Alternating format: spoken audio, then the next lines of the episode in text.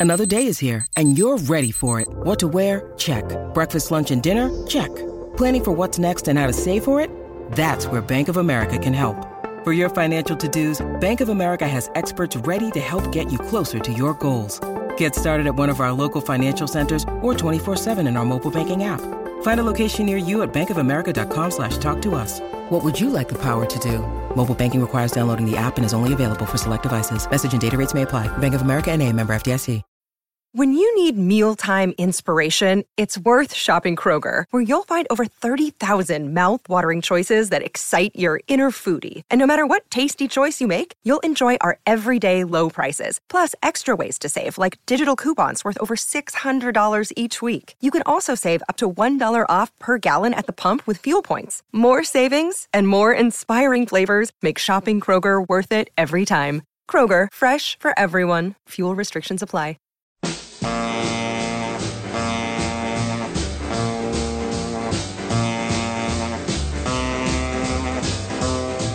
Welcome to Let It Roll, the podcast about how and why popular music happens, hosted by Nate Wilcox. Follow the Let It Roll podcast on Twitter at Let It Rollcast and check out our website at letitrollpodcast.com. Let It Roll is a Pantheon podcast, and you can listen to more great podcasts at www.pantheonpodcasts.com. Today, Nate welcomes back Ted Gioia to discuss the birth of jazz in New Orleans. Pop in those earbuds and enjoy.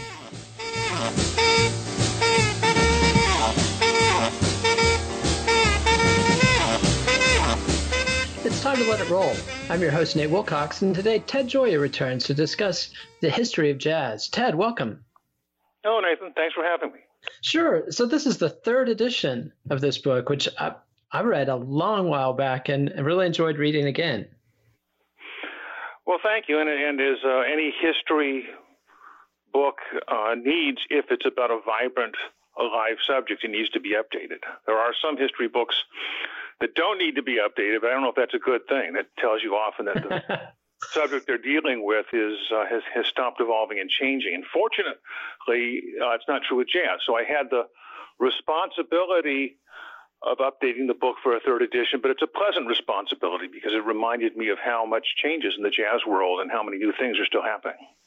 Yeah, it's been a pretty vibrant decade for jazz, I'd have to say. But I want to take you all the way back to the beginning of the book and the history and even prehistory of jazz, which starts with one place. We have some pretty good theories about who was the first jazz player, but we definitely know where it came from.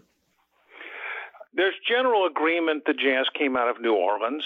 There was a period long ago where people disputed that, but it's actually been many decades since I've encountered anybody who has argued that. I mean, there was a time when uh, the Soviet Union would tell you that jazz originated in Siberia or something like that. But uh, New Orleans is the time and place.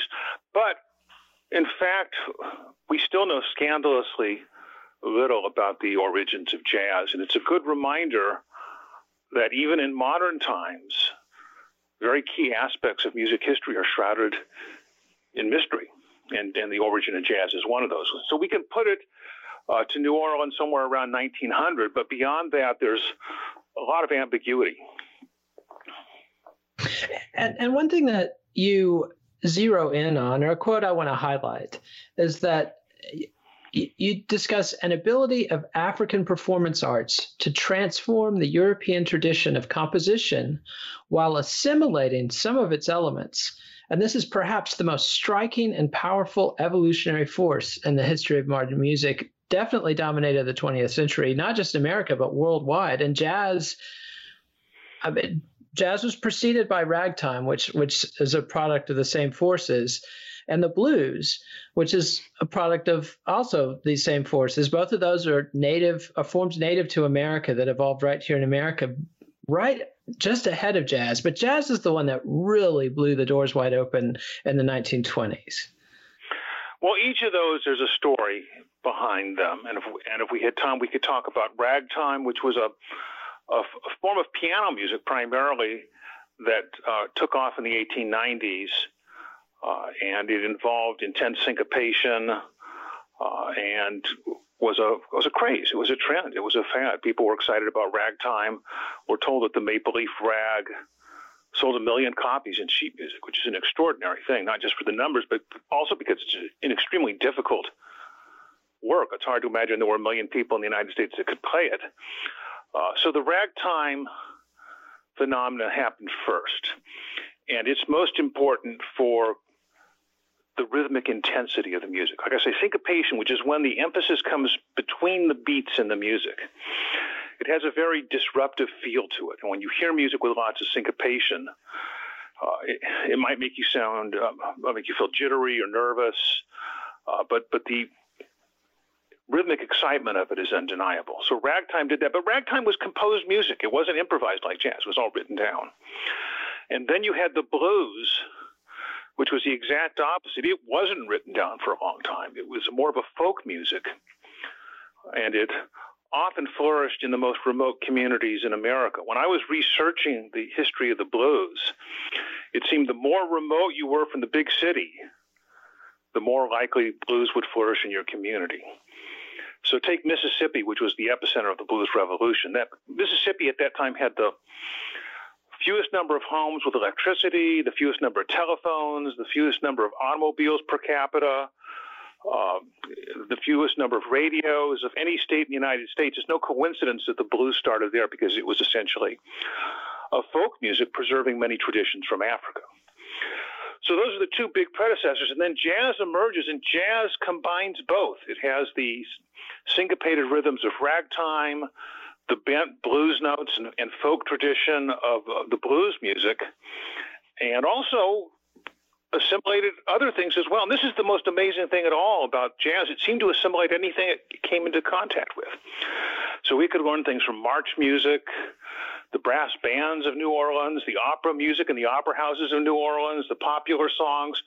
Almost anything a jazz musician heard back then, they could make it their own. And so all of a sudden we have this futuristic kind of music called jazz that emerges around the year 1900, more or less. And it's hard to say is it folk music? Is it art music? Is it a traditional music? Is it a futuristic music? And those are difficult questions to answer because the answer to each of them is yes and more. Jazz was all those things. And probably was really the first example of a music that started out as a folk music and now developed these extraordinary artistic aspirations as well. And let's go a little further back and talk about New Orleans and the cultural blend that made New Orleans so unique. And I mean, I've always known that New Orleans was a special city. Anytime an American goes to New Orleans, it's it's almost like going to a foreign country. It's one of maybe three, four cities in the US that feels unique. And reading the works of your works, obviously, but also the work of Ned Sublette, who's really clarified the details of the unique blend that went in to making New Orleans such a hotbed of unique musical innovation in America. What are some of the key ingredients in that gumbo? Well, you know, Nathan, we've talked about this in other circumstances. You know, when I wrote my book, Music: A Subversive History, I looked particularly at the question of why do new musical styles emerge, and what is the um, best setting for that? What is the context in which musical innovation happens? And what I've learned increasingly over the years is that the best cities for innovation are places where there's diverse populations with different traditions mixing together in close proximity. And so it tends to be port cities or border cities, places on the border between areas, or cities where immigrants congregate, uh, and the interesting thing is, jazz was the first one of these I studied, but later when I studied, you know, opera, the madrigal, the troubadour songs of, of the late medieval period, all the way to the birth of, of lyric poetry in ancient Greece, I found it was always the same formula. It's a port city. Generally, it's on a, a body of water used for commerce diverse populations are there, and they create this environment of give and take where people are exchanging their own musical traditions in a way that, that creates an attitude of openness. And so, if you wanted to ask what was the most diverse city in the United States in 1900, the answer may very well have been New Orleans. Because you had, first of all, the Spanish tradition of the Spanish settlers that had been under French rule.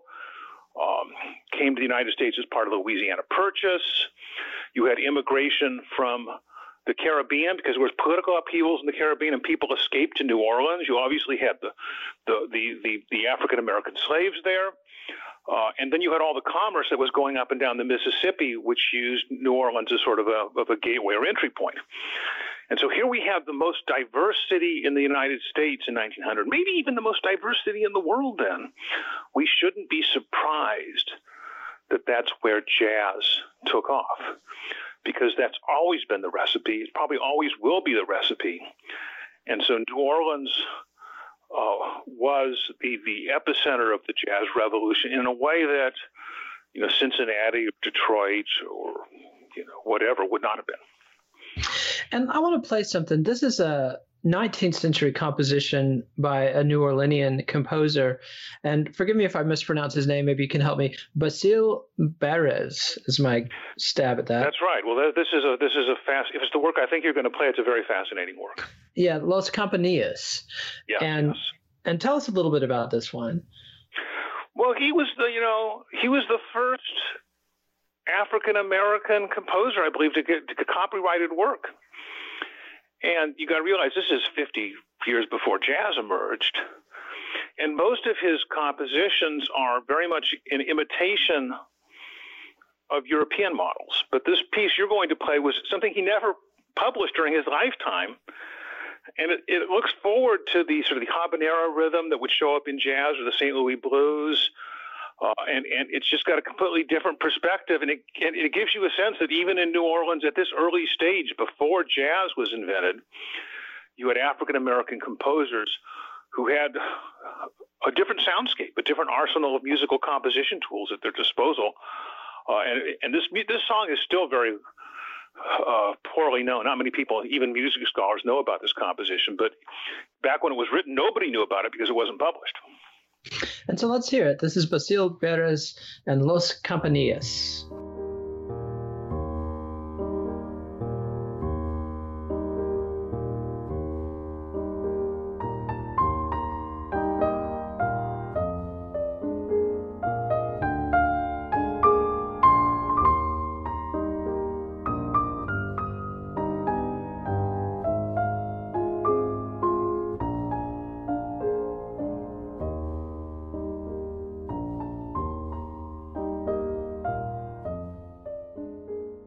And that was Los Compañías by Basile Berres. And that's a song that incorporates, you mentioned the habanera rhythm of Cuba, which, as Ned Sublette has told us, the Cubans had more more polyrhythms. They they that's where slaves from southern Africa tended to congregate, and they were like in New Orleans, they were allowed to keep their drums. New Orleans was the only city in the U.S.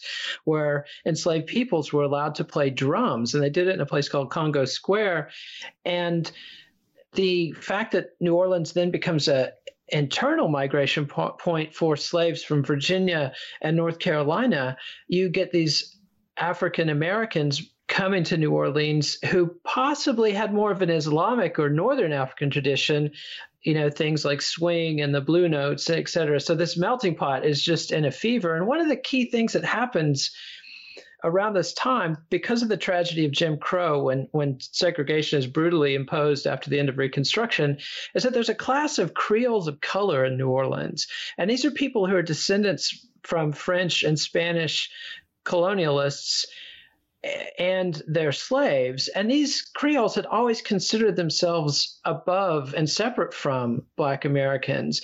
And legally, suddenly they were forced to be recognized only as, as Black Americans.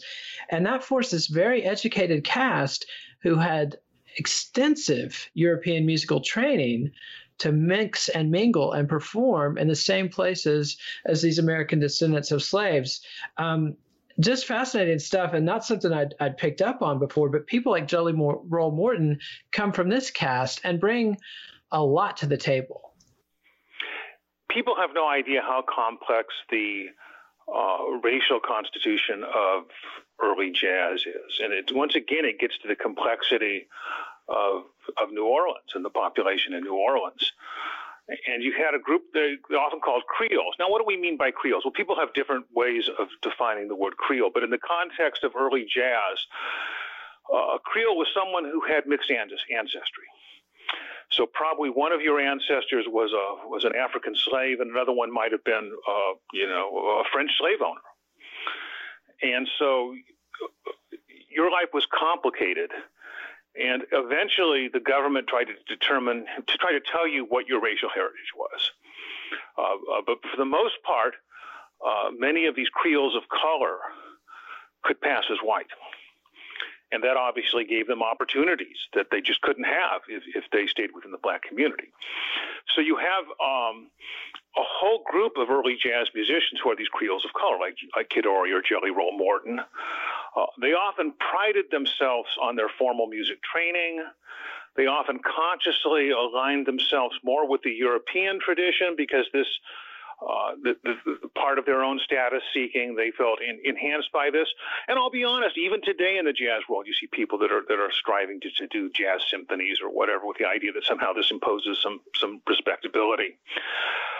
So you have that going on, and these people were playing jazz at a very early stage. But then you have a, a, a group of of, of um, clear descendants of African slaves with with no obvious European ancestry who are playing uh, a very exciting dance music known as jazz. Generally, these people are less interested in imitating what's happening at the opera house. But even these musicians can learn and assimilate all sorts of styles. And you put these people in proximity with each other with all the other musical traditions happening in New Orleans, of which there, you know, every culture there had its own musical traditions. And it creates something very messy for a music historian. As a music historian, I want to find something pure and unadulterated and a clear example of this and a clear example of that. In fact, as soon as you start probing into the early history of jazz, you don't have that clarity. But something's jumped to the forefront the, the rhythmic energy, the syncopations, the bent notes from the blues, the, brass band instruments, the horns, uh, the preponderance of, of, of, dance rhythms and dance beats, the use of jazz to entertain, all these things jumped to the forefront.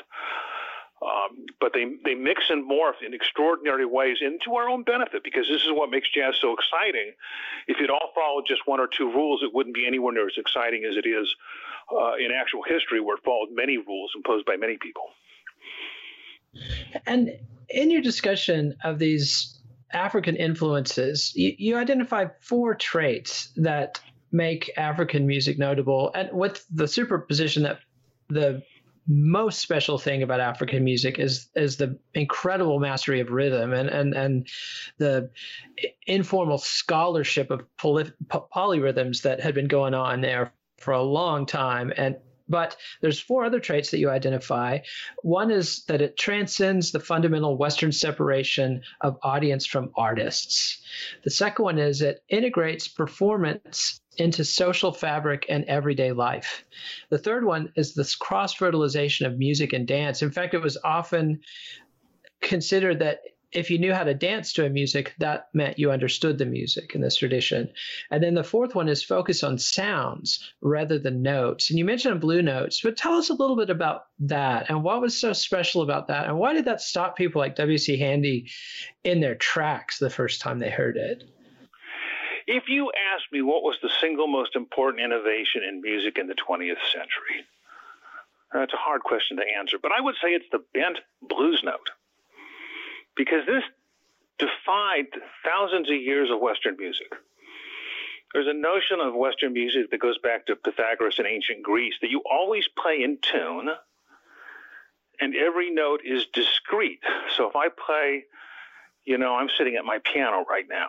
So if I play a C, that's always a C. If I play an F sharp, the F sharp is always an F sharp. If I play a B flat, the B flat is always a B flat.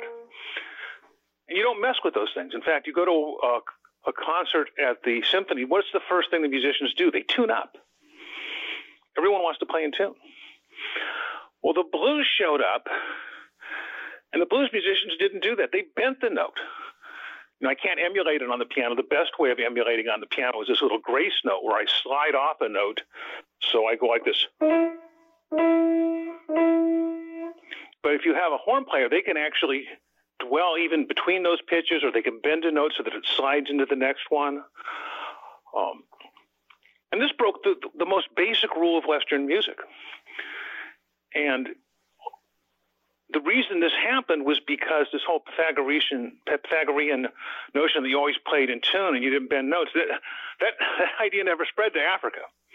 In Africa, they used music as a, built on sounds, not on notes. And as soon as you view music as sounds, there's a whole world of possibilities open to you that you lose when you view music simply as notes. This is a gross simplification, but you could even make the claim that Western music evolved based on what you could write down on music paper. You can't, the, the spaces between the notes, you can't write down. So, or at least not in conventional notation, so they got eliminated. The blues brought this back, and that bent blues note, as simple as it is, changed everything. Soon you had country singers were bending notes, pop singers were bending notes. Uh, obviously, from the blues, it went into jazz. Even today, if you watch some singing competition show on TV like American Idol, I guarantee you that the, at a certain point in that song, the singer is going to begin bending notes or wavering between tones. We take it for granted now. Uh, but it came out of the blues. And the, and the interesting thing is, very few people knew about this in the year 1900. You know, W.C. Handy is called the father of the blues, but he didn't know about the blues until a short while later when he was in Mississippi. And here's the remarkable thing somehow the jazz musicians in New Orleans knew about those blues notes before anyone in Chicago or New York, at least judging by the music history book. Somehow this country sound uh, from the blues bands was picked up by jazz musicians very early on. So it's it's pretty safe to say that even the earliest jazz performers were bending notes in a way that they had learned from blues players uh, long before anyone in the Northeast figured this out.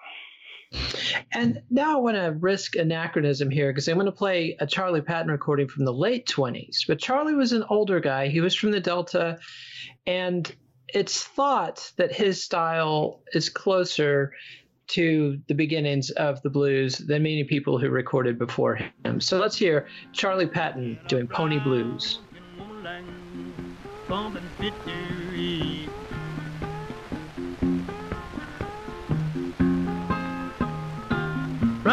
woman like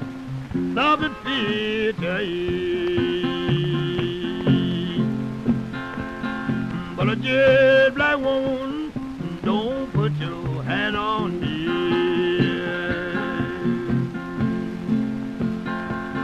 baby, told me the morning.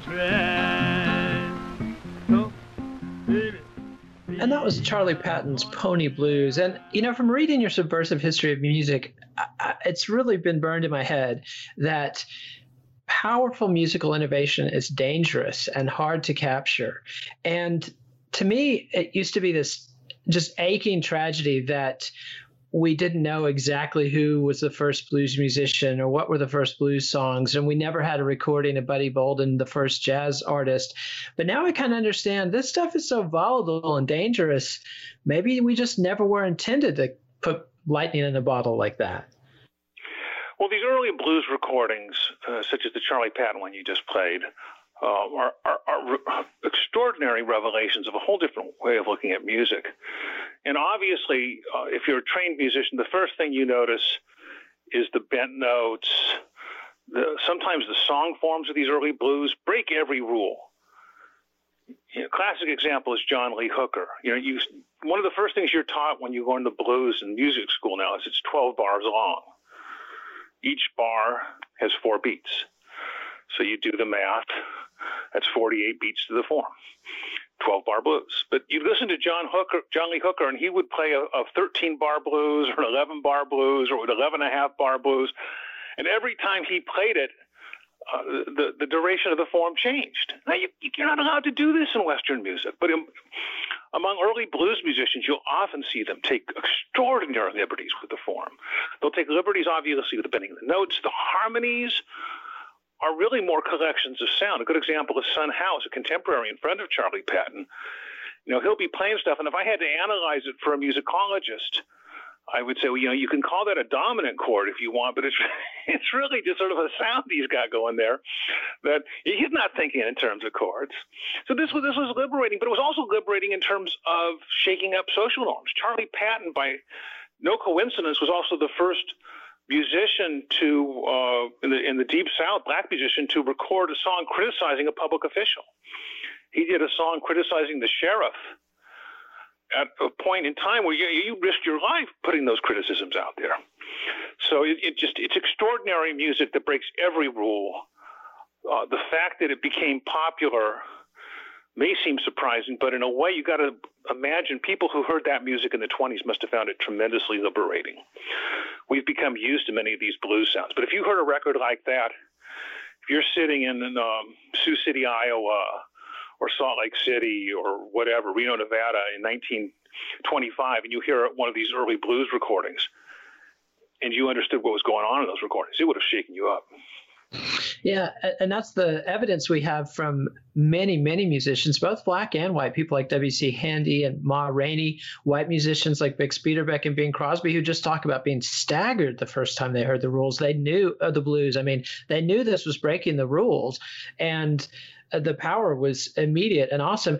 And and that kind of leads us to another figure whose power was immediate and awesome, and that's the late, great, legendary Buddy Bolden, who many think now is the first jazz musician. And this is a guy who's coming out of the brass band tradition in New Orleans, you know, sort of a descendant of John Philip Sousa in a way, and also the second line tradition of marching to funerals.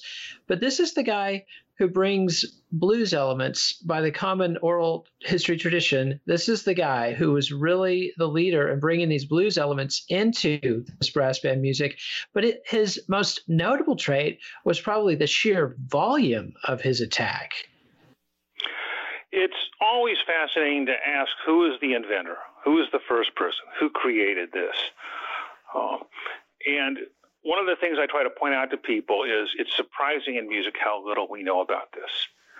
And when I tell people the first jazz musician was Buddy Bolden, but we really can only guess what he sounded like, they're amazed. But in fact, I think you could do a test. If you got these music professors in a room and say, what was the first sonata? What was the first symphony? What was the first fugue? Yeah, you'd have, they would, they would, the debates would be endless. And this is because uh, and and and you're you you know my my philosophy of music. This is because these sounds, when they first come out, are so at the outside the boundaries of the normal. They're so disruptive. They're so subversive. They're not covered in the daily newspaper. You know, one of the most disappointing things I found was when I was writing my book on Delta blues. I went out into the South and I went to the old newspaper archives from 1910, 1915, 1920, trying to find any mention in the newspaper of the blues. And here I am, I read newspapers in Mississippi at the point when blues is just the most revolutionary thing happening in that state. It's not covered in the newspaper. So jazz is the same way. Buddy Bolden was the first jazz musician. I feel that's true. You, I mean, can you prove it conclusively with a Euclidean proof? I don't know about it, but I feel Buddy Bolden was the first jazz musician. Enough of the people who were around back then said that. Probably sometime around 1900, he's playing this very exciting music. Clearly, it's dance music. Clearly, it uses these horns. You know, he played cornet, so it's going to have the trombone, the cornet, the clarinet. It's going to have the classic jazz instruments. Clearly, he's using these syncopated rhythms that come out of ragtime. He's obviously bending the notes uh, the way blues musicians do. Uh, he probably got some stuff from gospel and religious music, at least judging by what people tell us. He got some of his best musical ideas at church. And he also, and let's not minimize this, he also sang lyrics to his songs. And, and we know that, that you, if you sang these lyrics, you often got arrested. Uh, yeah, there's a, there's a, his most famous song. Some people call it uh, Buddy Bolden Blues or Funky Bud. It's got a variety of names and it, he probably changed the lyrics a little bit each time he sang it, and it was a uh, a song of satire, dark humor, and political criticism. And so you got all these rolled into one. Uh, this amazing musician. Now here's the tragedy: he never made a record, or if he did, it's been lost. So we can merely speculate on what this actually sounded like. Uh, and the people that, that did hear him, they'll tell us little bits and pieces. You know, for example, the thing you mentioned, everybody agreed on how, how loudly he played. You know, he, clearly he was a loud musician. We also know uh, some of the places he played were very rowdy. People got murdered there. So uh, you put it all together, and, and I always tell people, You think jazz is respectable now because it gets played at Carnegie Hall or taught at Juilliard. It's always a good reminder to look at at the early origins of this music, which had no desire to be respectable. It had no desire to get into Carnegie Hall. It was music to entertain, incite, disrupt, subvert, uh, and challenge authority figures. Uh, and, and anyone who cares about jazz should try to preserve at least a few of those uh, in the music's tradition because hey, that's that's what we came out of. Absolutely. And let's take a quick break from our sponsor and talk about some of the other traditions that get incorporated into this rapidly expanding current of jazz. And so you mentioned earlier that some people had tried to argue for a long time that jazz came from places other than New Orleans. And and one of the people that's most often named and as a potential alternative first jazz artist to record is this guy in New York who's coming out of a very different tradition. He's playing in brass bands or he's putting brass bands together. He's also putting banjo orchestras together. He's playing for uh, the most popular dance teachers in the country, the Castles, teaching people the foxtrot and everything else. I'm talking about James Reese Europe. And his stuff like he does a version of W.C. Handy's Memphis Blues that's recorded. It's similar, but it's different. Why is James Reese Europe and the New York sort of vaudeville one step down, from, not down from minstrelsy, but in the minstrelsy tradition in a way, because it's part of that vaudeville American showbiz tradition that has been dominated by minstrelsy, uh, which is, of course, the blackface tradition, the Stephen Foster tradition, the Jim Crow, Old Black Joe tradition. It, it, that's dominated American popular music from the 1840s all the way up to the time we're talking about 1900. Why is James Reese Europe not considered not part of this conversation? Well, as you get into the musical innovations that came out of black culture in early 20th century, there are many different gradations and variations of it one of the problems that we have is we always want labels. We want to attach labels to each of these, but the labels didn't even exist back then. Uh, you know, if you'd asked James Reese Europe in 1910 whether he played jazz, he wouldn't even have known what that question was. Uh, the word jazz wouldn't have been on his radar screen then. Um, and and so as we as we deal with each of these people, we need to deal with them on their own terms. So we, and I'll just mention some names: Scott Joplin, the most important ragtime composer uh, in the history of American music. But even Joplin would have complained about being called a ragtime composer. He wanted to write opera. He wanted to write concert works. You know, when he got a little bit of money, he started his own opera company and toured in the South. Can you imagine what it was like 120, 130 years ago as a black man touring in the South with your own opera company? But still, let's let's try to attach a label. We'll call Joplin a ragtime composer, and, and I think that's that's valid because our notion of what ragtime is is, is largely based on hearing his music. Then you have W.C. Handy, who's called the father of the blues. But he started wanting to, to write march music like John Philip Sousa, and he only discovered the blues you know, fairly late in his development, although he wrote some blues songs that were huge sellers. Uh, but even there, you've got to place him. He, you can't really call him a jazz musician. He's hardly even a recording artist. You know, go go try to find actual recordings of W.C. Handy playing. You know, so it's a. And then you've got within the blues, you've got the traditional blues players like Charlie Patton, who we've heard, and then you've got the, the sort of these more city-oriented female blues singers we call classic blues singers, you know, like Bessie Smith or Ma Rainey, but they're much more affiliated with the with the New York popular song tradition. And then you've got James Reese Europe, who's very difficult to place because he's doing some music and it draws obviously on the march tradition. It clearly draws heavily on ragtime and syncopations. Uh, and also, he's very important for for bringing a African American orchestra over to Europe uh, uh, during World War One and introducing uh, Europeans to black music there too. So each of these are very important in their own way, and the distinctions may seem subtle. Uh, but you know, I listen to James Reese Europe, and I and I hear march band tradition. I hear some popular music tradition. I hear a ragtime tradition.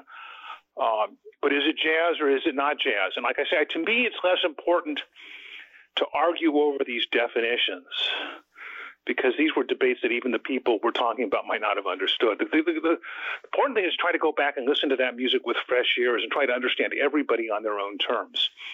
So you're so this is the, the key thing about James Reese Europe. Uh, he's an important figure, but we probably shouldn't try to reduce him to the jazz tradition because in many ways he did things outside it and beyond it, which which maybe enhances importance rather than than than trying to compare him to let's say Louis Armstrong or Buddy Bolden. Uh, let's go ahead and hear a little bit of James Reese Europe. This is James Reese Europe doing W.C. Handy's Memphis Blues.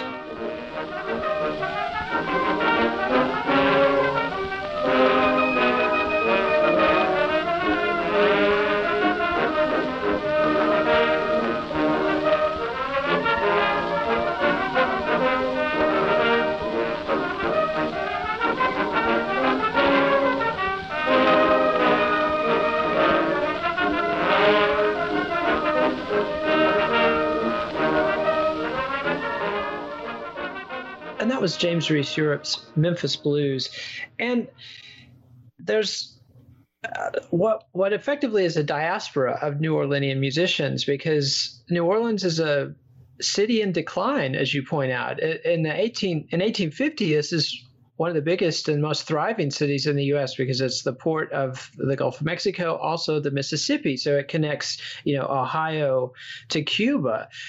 But by 1900, the railroads have come along and stolen a lot of New Orleans thunder. Also, it's a pestilential city. This is the home of the yellow fever, and and you know whenever you go to New Orleans and you get one of these walking tour history of jazz or something, they'll tell you when they talk about the second line funeral tradition that people were dying early and often in this town. And so there was a big incentive to leave and go other places. And so this is kind of how this process, this stuff gets spread out. And so that the word jazz shows up in newspapers in San Francisco long before the music is recorded on wax. And people in Chicago are hearing something that they call jazz. And so there's a lot of people, you know, even though reasonably confident Buddy Bolden around 1900 was the first jazz player.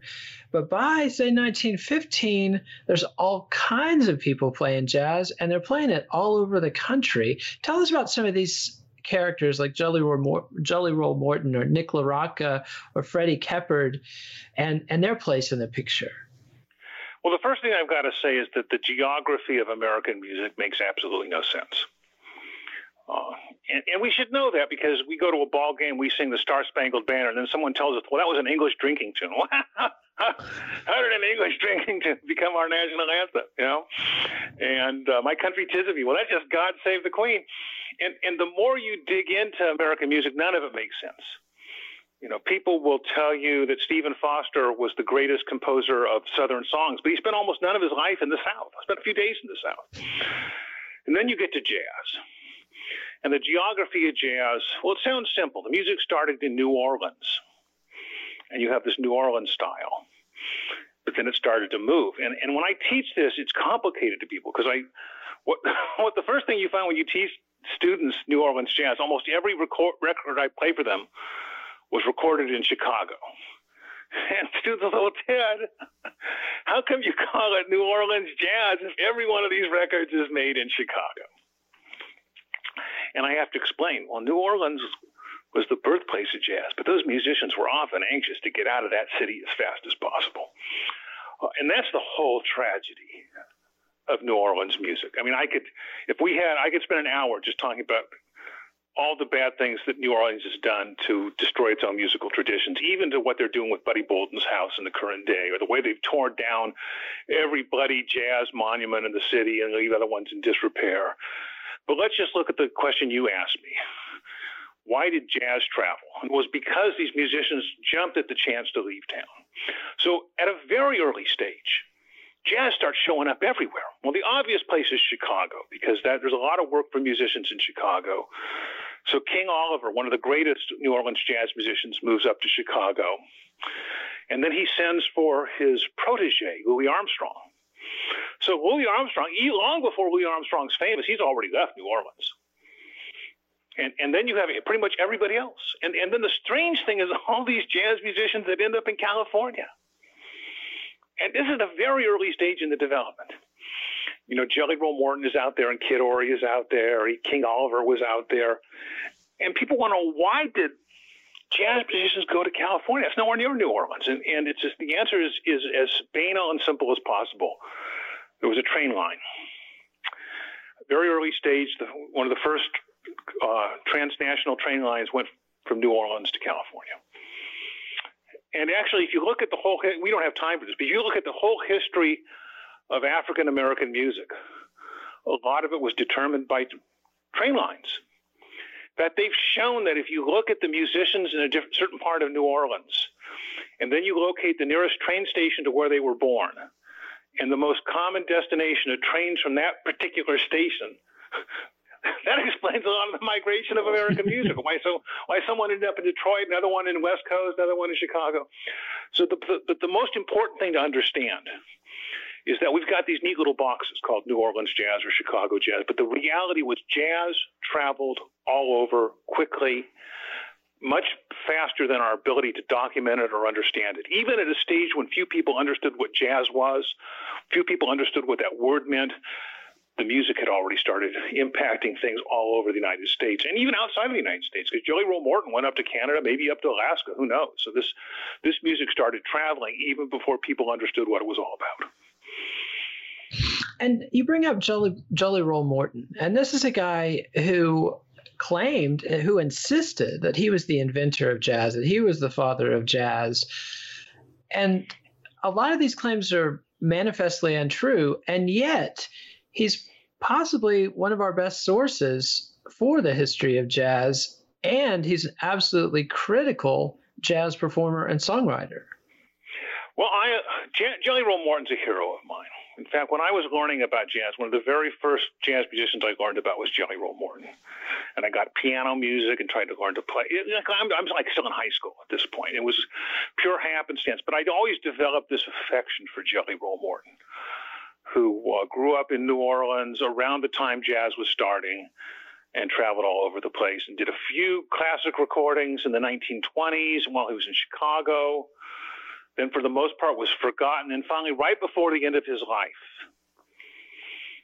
in the early 40s, he became famous again, and mostly just because he would write letters to the editor, like of these jazz magazines, and he would say, "I invented jazz." I was the originator of jazz. I created jazz. And he was able to parlay this notoriety uh, into getting uh, the great music researcher Alan Lomax to do a series of recordings sponsored by the U.S. government, recording Jelly Roll Morton talking about his life and playing piano. And and here's the sad thing: is a lot of people treat Jelly Roll Morton as a joke because he was a, he was a man who boasted, uh, and he exaggerated uh, and and that and when he shows up in pop culture, you know, like there was a musical Jelly's Last Jam, or whenever he shows up in pop culture, some sort of stereotype. And it's easy to laugh at him and make a stereotype because he was probably also a pimp. He was a pull sharp. Uh, he probably was a little bit of a con man. Uh, you know, he he he made money however he could, and he had a lot of skills, some of them of dubious legality, and he bragged a lot. So it's easy to make him into a comic figure. But make no mistake, he was one of the most significant American composers of the 20th century. He did extraordinary things. He gave us some of the greatest jazz recordings of the 1920s. And he was, had some of the most brilliant insights on music to this day. And if you listen to those recordings Alan Lomax made, you understand Jelly Roll Morton might have been the first person in the United States to think about jazz and African American music in a very theoretical, musicology oriented way he had concepts, he had th- uh, theories of how the music should sound, what you can do, what you can't do, and you can argue endlessly. But there was nobody else back then who was thinking about that music in such an advanced way as Jelly Roll Morton. So he's important to me, and one of the things I feel I need to do as a jazz historian is to reclaim his seriousness as a figure uh, in American music, and not just some uh, bragging pimp who went around the country with a revolver and a flashy wardrobe, because he was much more than that. Absolutely, and let's hear him playing for Alec, Alan Lomax of the Library of Congress. And this is a version of Maple Leaf Rag by Scott Joplin. And, and Jelly Roll has just played a ragtime version of this song. And now he's going to show Alan Lomax and us the jazz version of Maple Leaf Rag.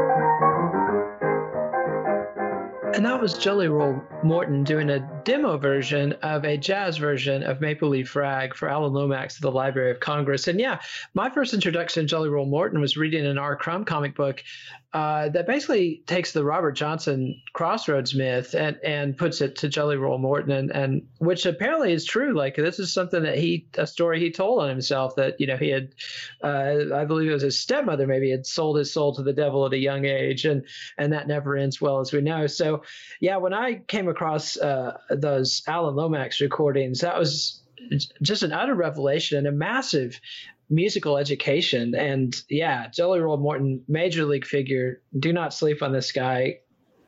Definitely worth a listen if you're at all interested in 20s jazz or American music, period. Just some great, great stuff. And there's another guy who scored some points, who who had some major accomplishments. You you recognize he was a gifted clarinetist, and he's the guy who makes the first jazz record and he's a white guy. And he also claimed and insisted that he, or at least white people, were the first jazz musicians. I'm talking about Nick LaRocca. Talk about him and the uh, dubiously named original Dixieland jazz. Um, no. Well, as I mentioned, nothing in jazz history really makes much sense. And so we have all sorts of bizarre things. And one of the strangest is the first jazz records were made by a white band, the original Dixieland Jazz Band and they went up north. They caused a sensation. Uh, they made some recordings that, that got a lot of notoriety. At the, at the time, people considered them uh, novelty records. You know, some of them are novelty records. They're making they're making uh, imitations of barnyard animals on their instruments and things like that. Uh, but these records were the first jazz records. And so, as a jazz historian, you're you're faced with the anomaly that this clearly uh, African American musical art form uh, gets introduced to the American consciousness by a white band. And so let's you know, trying to parse through that is complex. I think one of the things you've always got to look at is is is the, the positive side of any of these things is that this music was so powerful everybody wanted to imitate it. And so, at a very early stage, a, a number of people are jumping on the jazz bandwagon, uh, and that, that's testimony to the, the, the, the power of the vision there. Uh, and, and Nick LaRocca and, and that whole band is actually actually a pretty good band. I mean, this is so you can't you can say, well, these guys are a bunch of posers, but in fact, I think I think that band is much better than it's often getting credit for. Here's the problem, though: Nick and his buddies wanted to to to make these grand claims about how they originated or invented jazz. So they're just like Jelly Roll Morton. And This has all happened. There's a certain point where jazz is now being treated as important music and everybody wants to put their claim to it. Uh, my thought is be sympathetic to these individuals. They're trying to get a dose of, of fame. Uh, but Nick and the original Dixieland jazz band overstepped. So give them credit for what they did. Give them credit for being, you know, actually a pretty good jazz band. But no, no, they weren't the originators of it. Uh, they were disseminators, and, but even disseminators played a very important role at that juncture in history.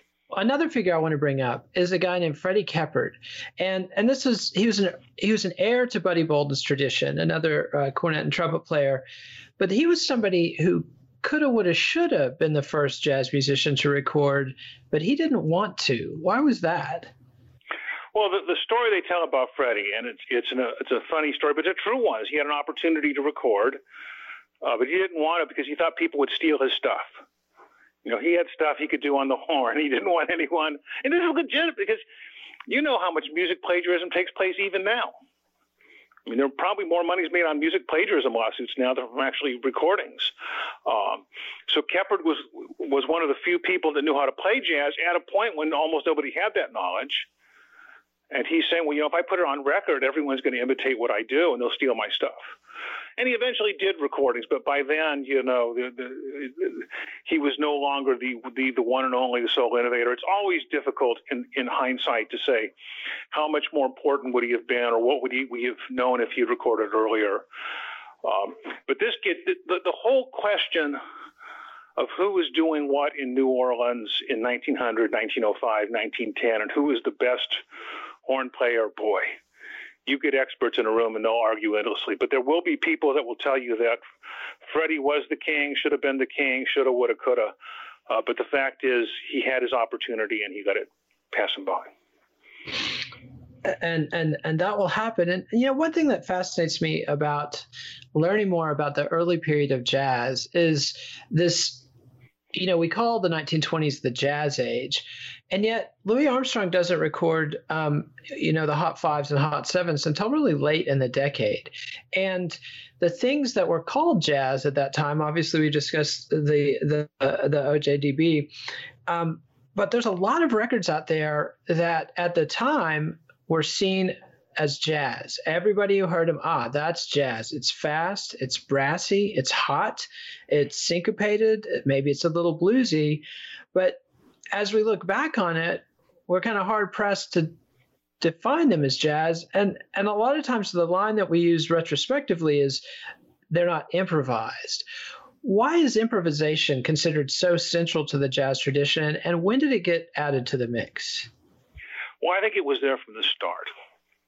I think the thing that distinguished the early jazz performers is they did make it up as they went along. I told you that you know Buddy Bolden had this song he sang. It was his trademark song, but those lyrics probably were different from night to night. I'm almost certain that Buddy Bolden's uh, what he played on the horn would be very different from night to night.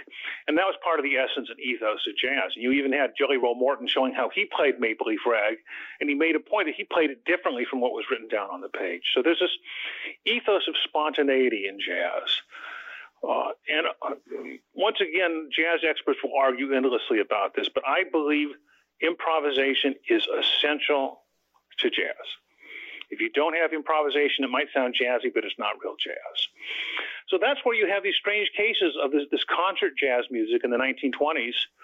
Uh, some of it recorded by the Paul Whiteman Band. A lot of these these uh, arrangements, even what sounds like solos, were written out, and I, think that that undermines the whole contribution to the music. You know, and I feel very strongly about this. I believe jazz is not just a style of music; it's a way of life. I'm always telling my wife, you know, the reason I make decisions so quickly and I do these things very spontaneously, that's my ethos. I'm a jazz, I'm a jazz person. And, and the whole essence of being a jazz person is you live in the moment. And that's sometimes it's good, sometimes it's bad, sometimes it's beautiful, sometimes it's ugly. And all this is controversial. Also, I also believe this is why so many jazz musicians have addiction problems.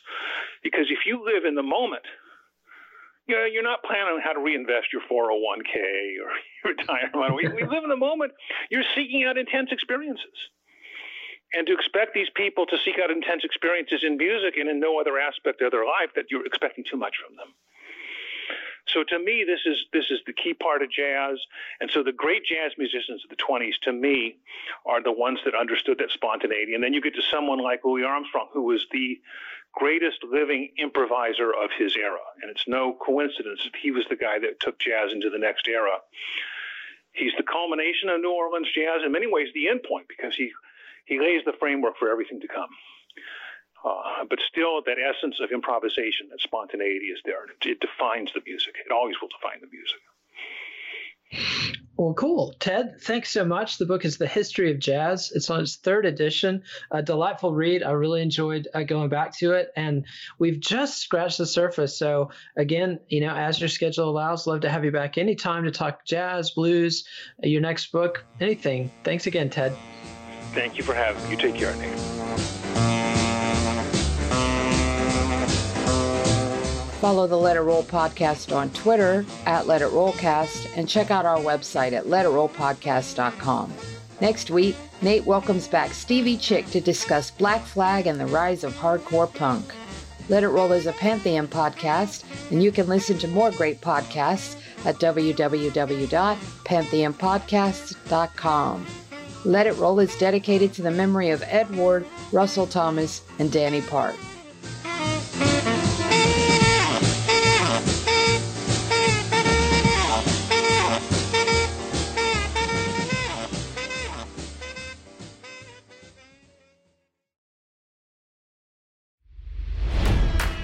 It's NFL draft season, and that means it's time to start thinking about fantasy football. FantasyPoints.com features industry leading experts and prognosticators using proprietary hand charted data to help you score more fantasy points. FantasyPoints.com is the place to go for whatever kind of fantasy football you play. Whether you play fantasy football, daily fantasy sports, or do a little bit of everything, Fantasy Points has the meticulously researched content to guide you to victory. And why wait for the fall? Fantasy Points also covers the new spring football league, the UFL. Join the guru, John Hansen, Scott Barrett, Joe Dolan, and other massive names in the fantasy football universe with an exclusive offer. Use code Pantheon for 15% off any fantasy points package, including the all in package, with access to every article, tool, and data nugget that Fantasy Points has to offer. That's fantasypoints.com and code Pantheon for 15% off at Fantasy Points. Fantasypoints.com. Code Pantheon. Score more fantasy points.